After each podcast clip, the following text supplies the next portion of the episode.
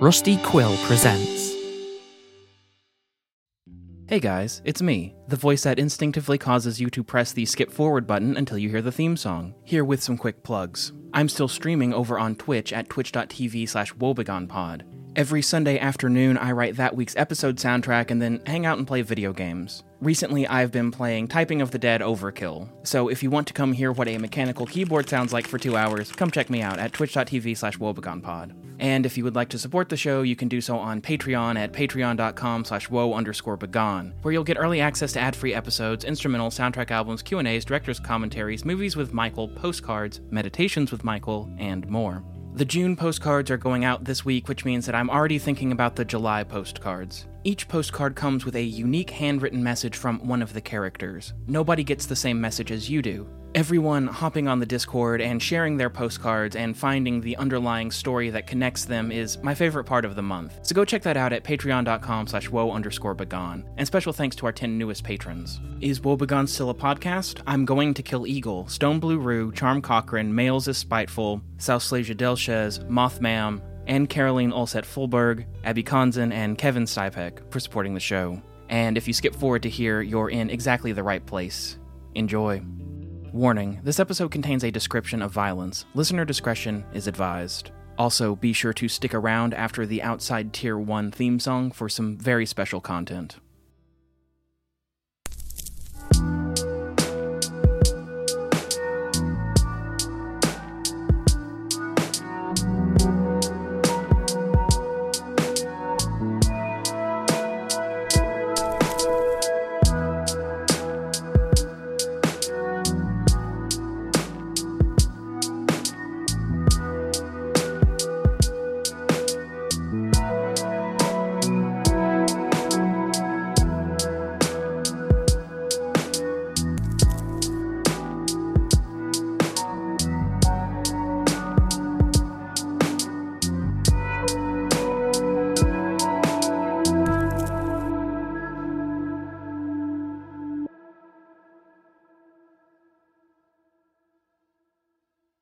I have heartbreaking news, dear listeners.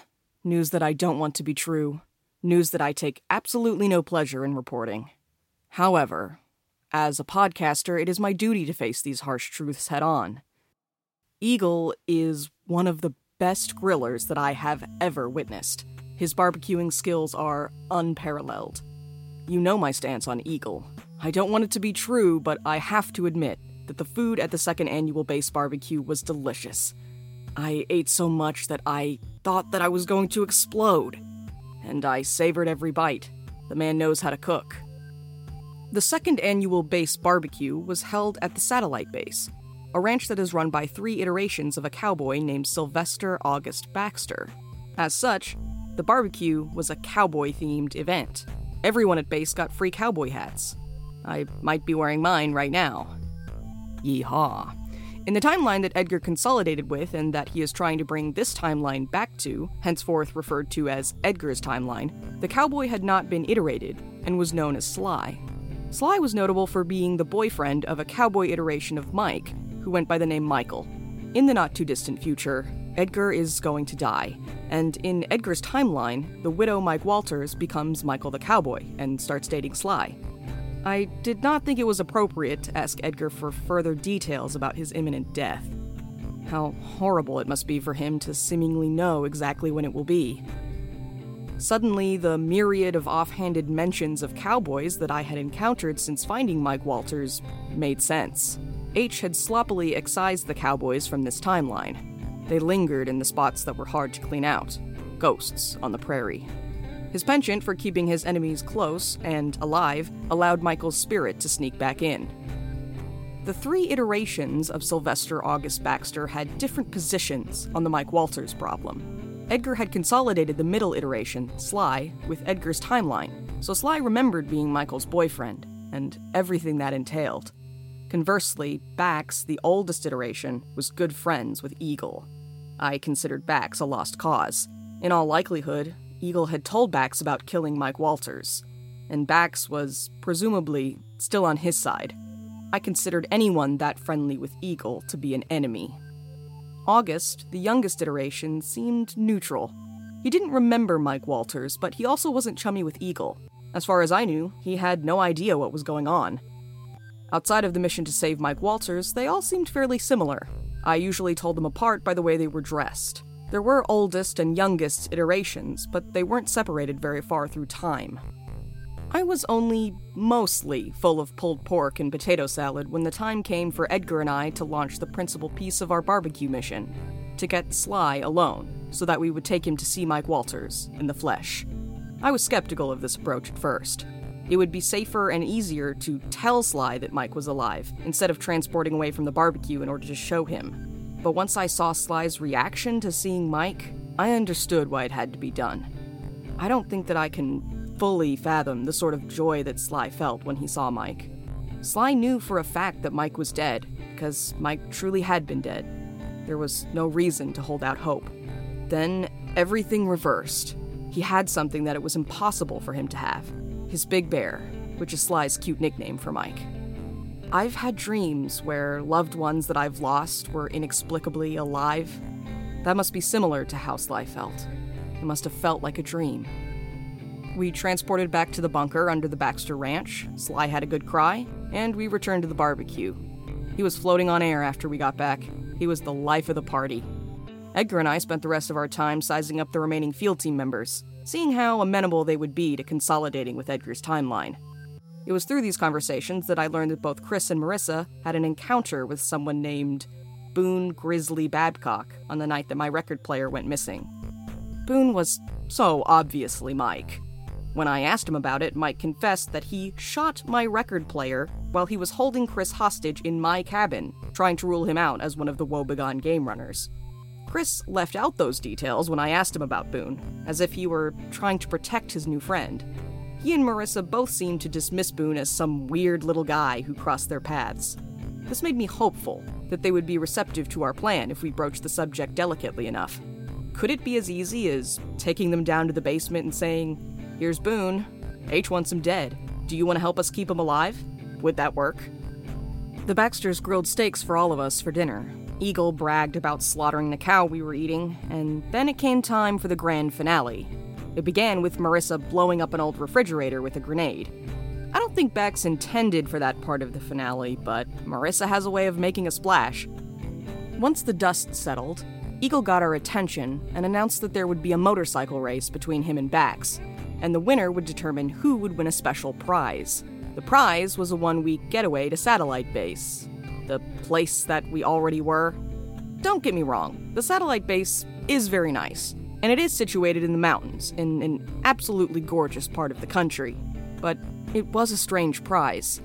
And maybe stranger still, that prize was won by yours truly.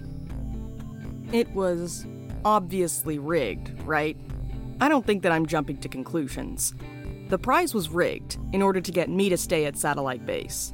Nothing about the giveaway made any sense. Not even the concept of a vacation. Vacations mean nothing when you have access to time travel. I could use this technology to travel back in time a week between this sentence and the next, and you would never know the difference. I can go anywhere in the world for as long as I want, and I can come back the second after I leave. BASE has guidelines that discourage this. They would prefer that everybody stick to a linear schedule in order to keep things organized and to prevent people from aging faster than the time period that we are living in. Still, I could do it, and I wouldn't even need BASE. I could go through Tier 2, and if I took a vacation on my own terms, I wouldn't be stuck with 3 iterations of the same cowboy the whole time. It just wasn't a well-thought-out prize, and this not really a prize just so happened to go to the new recruit, right as they were working with Edgar on a plan to return Mike Walters to the timeline? What a coincidence. Something smelled fishy, and it wasn't Flathead Lake. Maybe it wasn't a prize at all. Maybe it was an instruction. You need to be at the Satellite Base, Jam. Something is going to happen there. But who was sending the message? And what was going to happen? It could be H and Eagle keeping me away while they thwart our plans. It could be Edgar, accounting for something necessary for our plans. Edgar hinted at the barbecue that he wanted me to accept the prize, which is why I did. But without knowing who was involved, I didn't know how to act.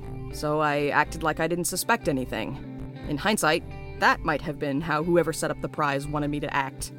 I didn't know if we were playing two-dimensional chess, three-dimensional chess, or if there is even a chessboard at this point. I kept in contact with Edgar while I was at the ranch. The messages were brief and coded. I was to stay at the Baxter Ranch in order to keep up appearances as an enthusiastic member of BASE, and to keep an eye on the cowboy iterations. While I was there, Edgar would begin prepping the field team for consolidation, and begin the process as soon as it was safe to do so. As much as I wanted to help with the consolidation, there wasn't much that I could do. Besides, what was going on at the ranch ensured that I was going to stay busy. I'm Jamila Gardner. This is Outside Tier 1, Episode 5, The Legend of the Baxter Eye. Stay with us.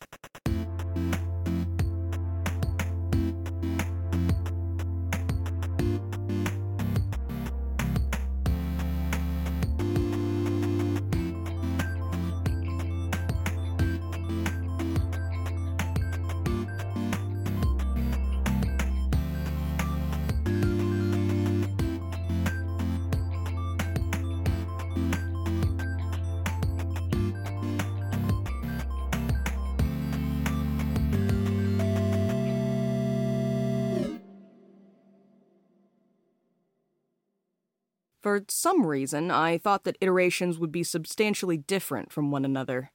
That didn't seem to be the case with Sylvester August Baxter, other than Sly, who had been consolidated with Edgar's timeline.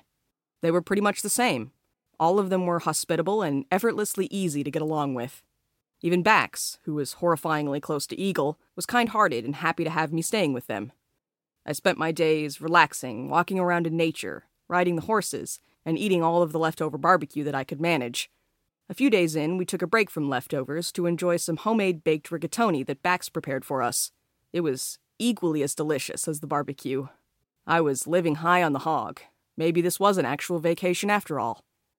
Bax was collecting plates and bringing them to the kitchen sink. Hey, Jam, if you look in the fridge, there should be a bottle of red wine in there. Grab that and we'll sit around the fireplace, he said. Oh, sounds good, I said. I opened the fridge and looked inside. There were 2 bottles of red wine in there. I took both of them. Did you mean this one or this one? I asked, holding them both out in front of me. They both had names that were difficult to pronounce, and I didn't want to embarrass myself. Bax can't see you if you're on his right side like that, August said. Huh? He can't? Sorry, I didn't know, I said. I know what we're talking about around the fire tonight, Sly said. He sighed as though prematurely annoyed by what was going to happen next. Pour me some of that wine, too, Jam. We're in for a long night. I hoped we could make it the whole week without Bax telling one of his stories. What story, exactly? I asked. Bax turned his left side toward me. Put back that one in your left hand. And y'all gather round the fire. Jam ain't heard the legend of the Baxter Eye. He winked at me. Sly groaned. Bax, do you gotta tell a nasty story? We just ate. Bax chuckled. You can handle a little blood and guts, can't you, Jam? I don't see why not, I said. I watch horror movies while I'm eating, and it's never bothered me. This is a story about why you can't see out of your right eye? Ain't no mystery why I can't see out of it, he said. Then he struck his eye hard with his index finger. He didn't blink, didn't flinch. It's fake, he grinned at me. Surprised you didn't notice yet. Guess I wore sunglasses the whole barbecue. Gotta protect the one I got left. I didn't notice at all, I said. I looked closely at his right eye. Even knowing that it was a prosthetic, I could still barely tell. It was intricate and extremely realistic. It matched Bax's other eye perfectly. It was impressively crafted. Someone would have had to craft it specifically for Bax in order to make it look so perfect. Exactly the right shade of brown. All of the small features of the iris and the pupil. It was indistinguishable from the real thing. Bax casually spread his eyelids apart with his right hand and popped the eye out with his left hand. He held it toward me so that I could see it better. I was mesmerized. It wasn't as round as I thought it would be. It was fairly asymmetrical. There were 2 little bumps at the top, so that it was easy to tell which way it was oriented. Bax looked satisfied with himself. He wanted to captivate me, and it worked. It had been a long time since anyone had been interested in his eye. The other iterations were clearly tired of hearing about it. You gotta be careful out there, Jam, Bax said. He placed the eye back in its socket as casually as he had taken it out. I lost the original on a base mission. You don't want to end up like that. It ain't glamorous. What happened on the mission? I asked. Sly shot me a look that said, "Don't humor him, Jam." Sorry, Sly. I wanted to hear the story. Bax rubbed his hands together. Our story begins, as all good stories do, with a transport. Base needed some muscles, so they sent me and Eagle out on a mission. They dropped us into the mud in front of some guy's house in the middle of nowhere. And I mean in the mud. We were up to our knees in it before the effects of the time travel wore off and we were able to get our bearings. It was pouring down rain, pouring hard. Eagle insisted that we had to do the mission on that day, come hell or high water, and the water was high. We were wet and miserable, sneaking up to the guy's door, and this guy was expecting company. He kept peeking out the blinds, but we were so muddy it camouflaged us. The driveway was so flooded we were basically swimming up to his door. So we get up on the porch, I look at Eagle. He gives me the nod that means, kick the door down. So I count down to myself. 3, 2, 1. And I kicked that sucker down. And wouldn't you know it, the guy was waiting for me to kick down the door with a knife in his hand. I didn't see him there. Stabbed me right in the eye. Guess I was lucky that he didn't go for the throat, because I never would have made it out. I went down. Eagle wrestled him to the ground and got the knife away. And then, Eagle held him down while I got my revenge. An eye for an eye. Plus interest. It weren't pretty, and it sure weren't painless. I don't remember what happened next. Eagle cleaned up and found what we were there to get. The next thing I remember, I was getting stitched up. H paid for the glass eye out of his own pocket. Wow, that's brutal, I said. If you got that hurt on the mission, why didn't BASE issue a correction to prevent you from getting stabbed? That was the correction, Bax said.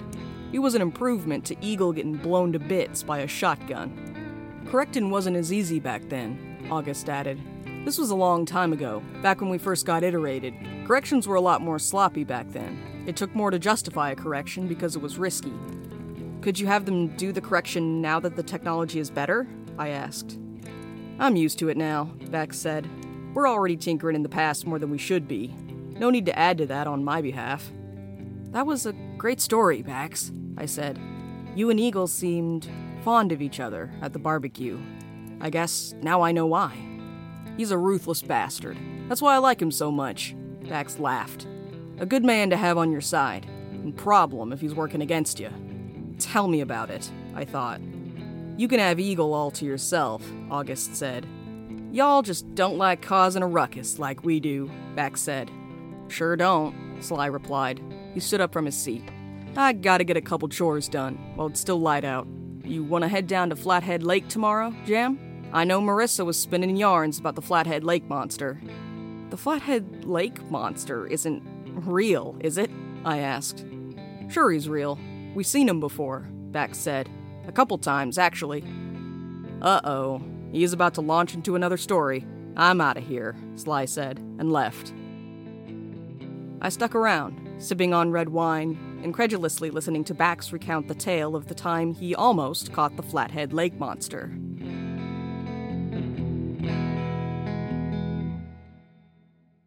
Flathead Lake was supernaturally clear and stunning, positioned among the mountain ranges. It is one of many pure, clear lakes in the region, the result of the glacial runoff that gives the nearby national park its name. Sly and I sat in a small rental boat, lazily drifting across the water on a warm summer's day. He had suggested that we go fishing, but neither of us were in the mood once we got in the boat. We floated, aimlessly. I nearly fell asleep, being rocked gently by the water. My sleep schedule had been erratic since I discovered Mike Walters, and my body would take any letting down of my guard as an opportunity to rest. The only thing that kept me awake was Sly, occasionally chiming in with conversation. You know, there was a 3-year-old kid that said that he saw the Flathead Lake Monster, he said. The kid was drowning, and he said the monster pulled him up out of the water. Seems inappropriate to call him a monster then, I said. The Flathead Lake hero fish, he chuckled. 'Cause it's always a fish when folks say they seen the monster. There's huge sturgeons in this water. You don't think it's real? Bax said that y'all saw it back before y'all were iterated, I drawled. Yes, I was wearing a cowboy hat, thank you very much. It looked damn good on me. You can't trust a word Bax says when he gets to tellin' tall tales, he replied. He was trying to impress you last night. Why would Bax want to impress me? I asked. I reckon it's because Eagle thinks you're cool, he said. And Bax is keen on Eagle. Eagle is a killer. I don't care what he thinks about me, I said. I could feel my jaw reflexively clench. Don't I know it, Sly said. Eagle's a killer, all right. There's a reason we had him kill Bluebell and Barnaby. Those were the pigs we harvested for the barbecue. I could have done it. I do it all the time. But it does break my heart a little. Eagle just rolls up his sleeves, no muss, no fuss. Just two hogs slaughtered and ready for butchering. It gives me the creeps, but he's in the right line of work. That mindset comes in handy for him. If you want pulled pork, you gotta kill the pig. I sat up. Shit. I just remembered that I told Mike I was gonna bring him a pulled pork sandwich. Do you think it would be safe to bring him some leftovers? Maybe sometime soon, when it's safer.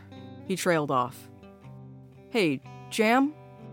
Do you think that you could help me with something? Tonight, I felt the whole mood change. It felt like a pocket of cold air had enveloped the boat. I looked over at Sly. He was staring out across the water, wistfully. Help with what? Something to help Mike? I asked. Yep, something to help my big bear. It ain't gonna be easy, but it's time to get it done. I'll do all the hard work. I'm just gonna need help with one thing, after it's over. He closed his eyes. I'm gonna need someone to be there. Can you do that, Jamila? I'll help any way that I can, I said. I'm as committed to this mission as you are.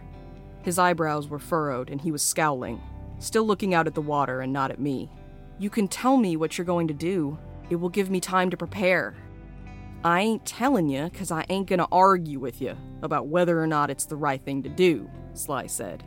It's what I'm doing, and it's what's gonna work out best for us. You ain't gonna be happy about it, and I ain't either, but we've gotta do what we've gotta do. He sighed a deep sigh and finally looked over to me.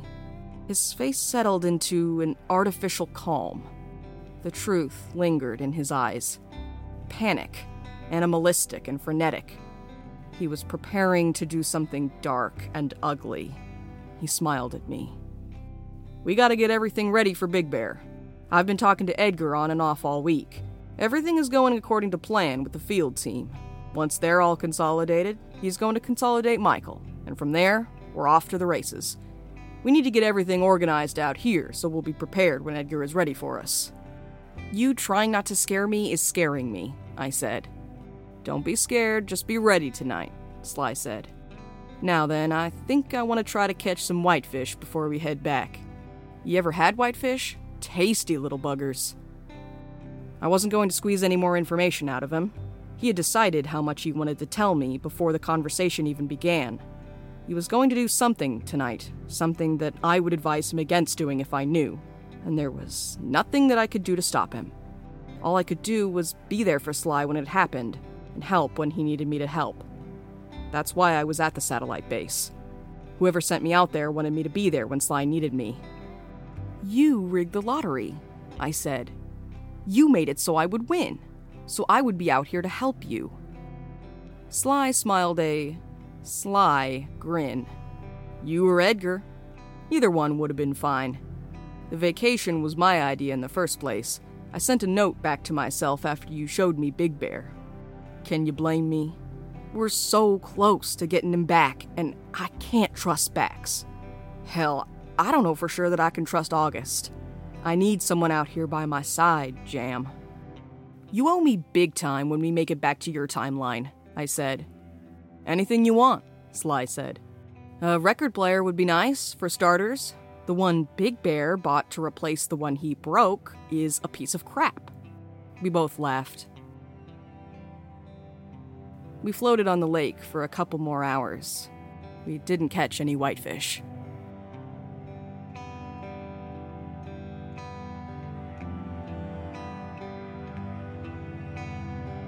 Dinner slipped through my fingers that evening.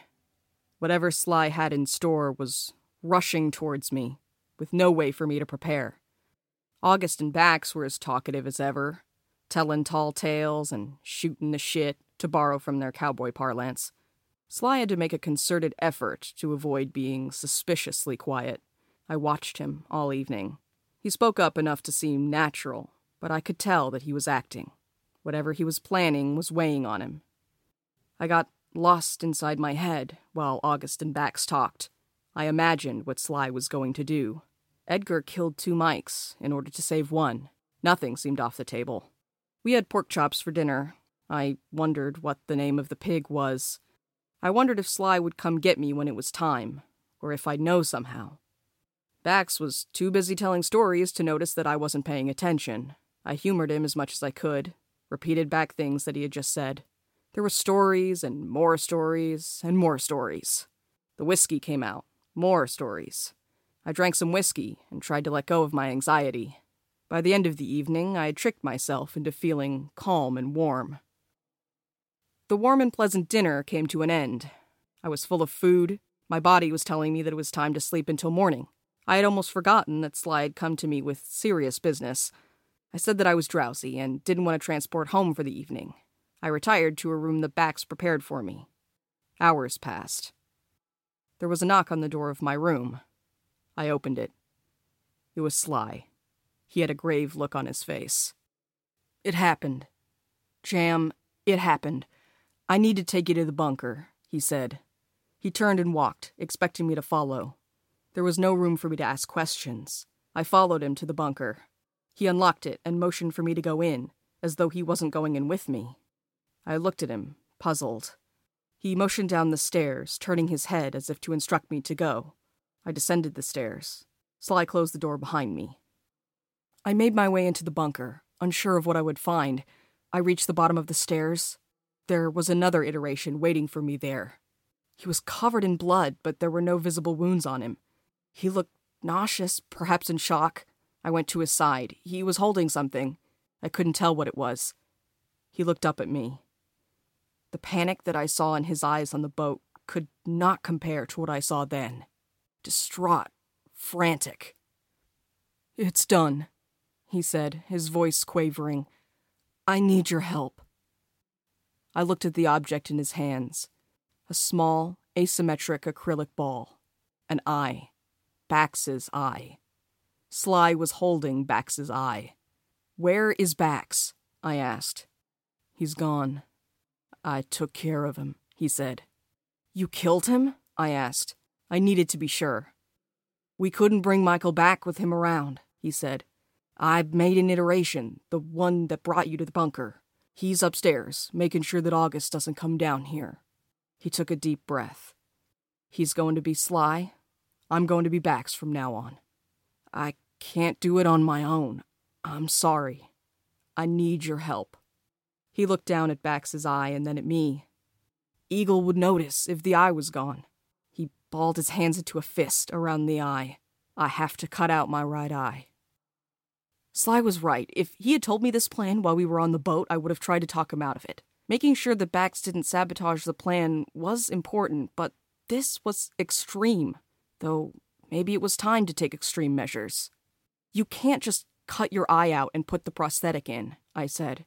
"It takes time for the eye socket to heal."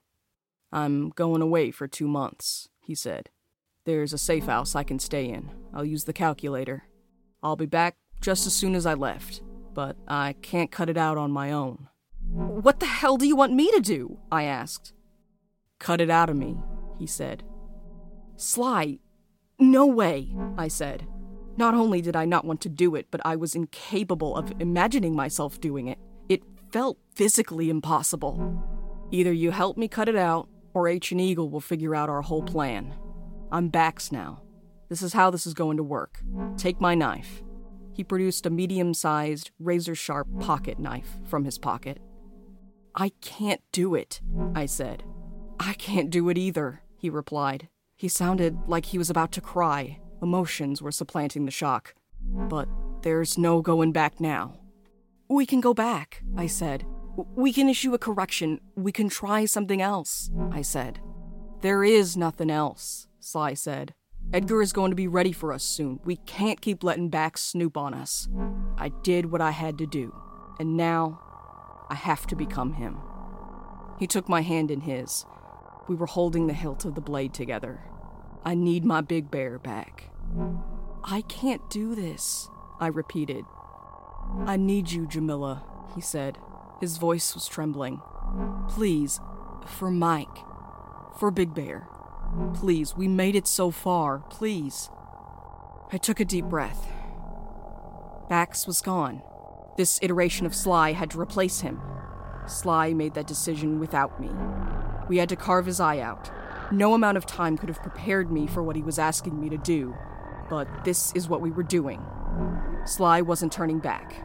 It was do or die. For Mike? For Edgar? Sly implored. Our hands were still wrapped around the hilt of the knife. Help! His cry was small and exasperated. His demeanor shrank. For a moment, he wasn't a cowboy. He was completely helpless, at my mercy. I brought her hands up to his right eye. I steadied the blade in front of his pupil, which was staring, wide-eyed, out at our hands. He didn't blink. On the count of three, he said. One. I did not wait for him to count.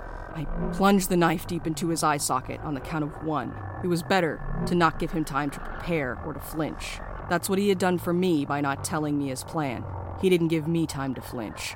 I cut and cut and cut and cut until the eye was detached from the socket, until it fell out onto the floor, until there was nothing left but empty space, room for the prosthetic eye.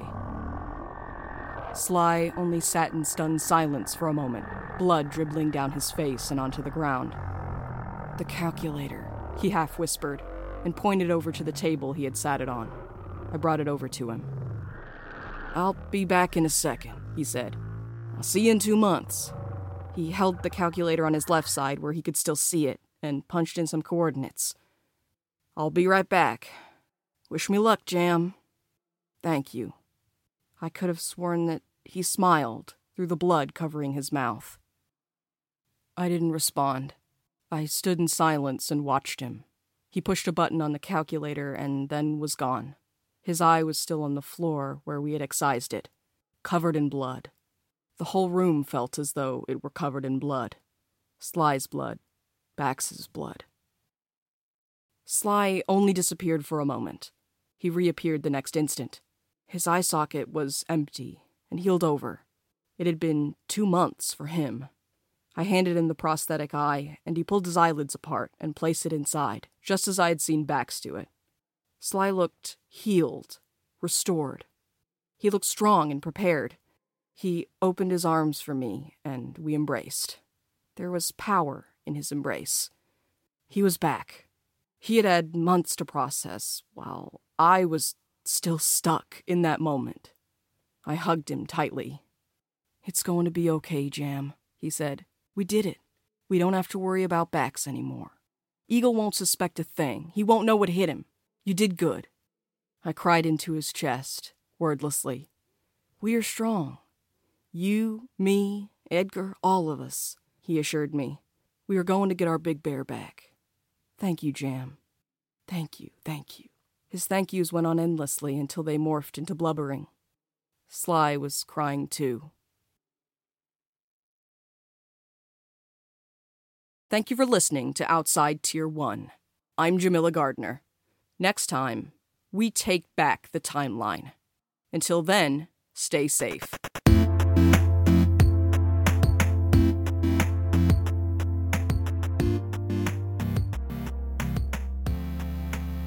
Outside Tier 1 is a Drop Stitch audio production, created by Jamila Gardner.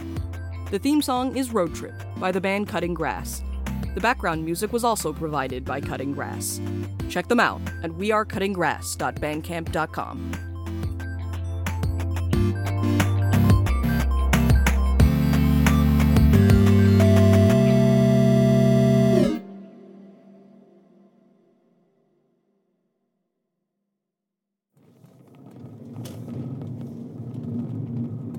I really like Disneyland Paris. I mean, It's not like proper Disney, but it's still really fun Disney, and it's still got the rides, and you still get to cuddle Goofy, and I really love Goofy. And amazingly, I told Ty that I wanted a day at Euro Disney, and he said, why not have two? Go and explore Felix. My name is Felix, Ty.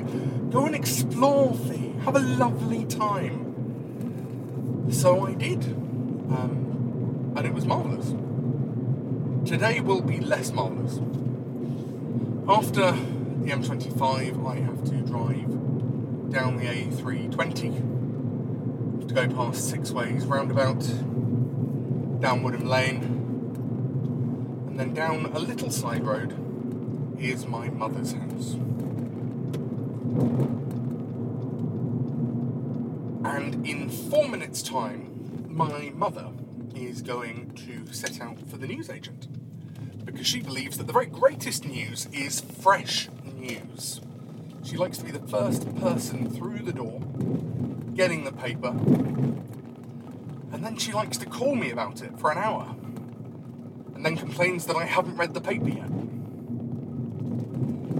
So I've got that to look forward to. But first, I am 6 minutes away from Mum's house, and she's going to leave the house in 3 minutes' time. So I'm going to call her and tell her I am nearby, and tell her to stick the kettle on, and tell her that the news can wait. And we will have a lovely chat. Let's see how we go.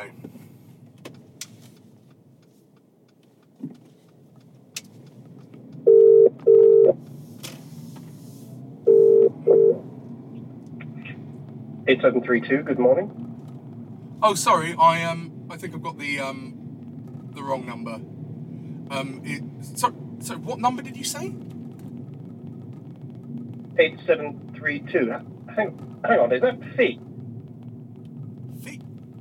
This is Felix. Fee, what are you doing? It's nearly 6 o'clock in the morning. Why are you calling so early? So who's that? Who's that? Fee, it's Dad. Dad?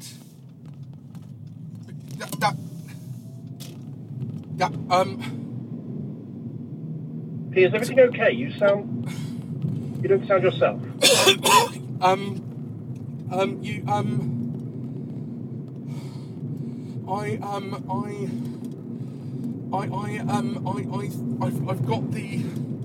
got the day off. I'm nearly home. Sorry, you're nearly home. As in this home. I'm nearly there with you, Dad. Sorry. That's great, Fee. I'll put the kettle on. It'll be lovely to see you. I've not seen you for a while now.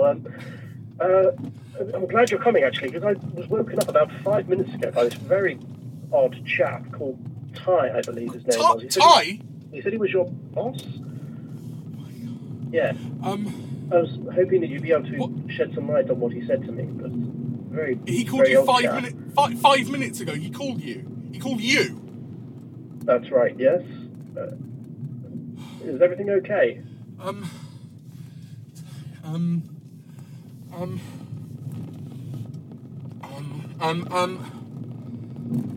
No, it's fine, Dad, it's fine.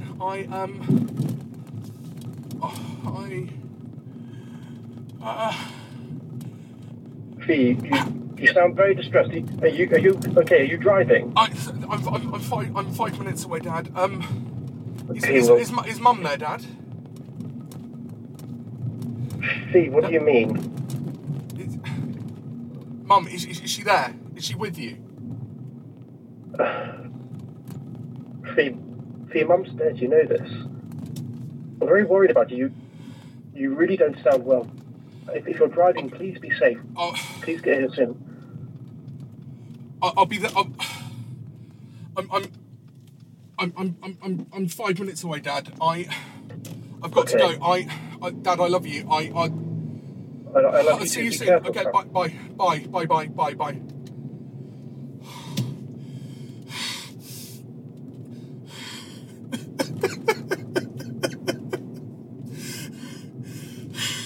Ty, what on earth have you done?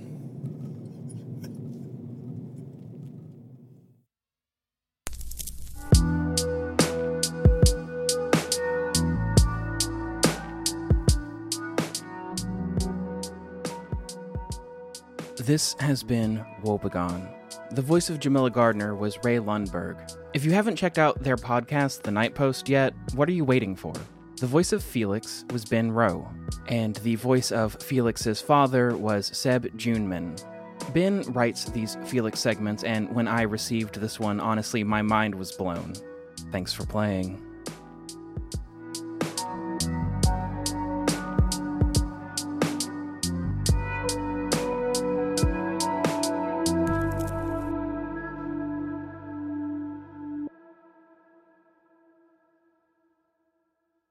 I wouldn't have used a pocket knife, but you know what they say. Country boys make do.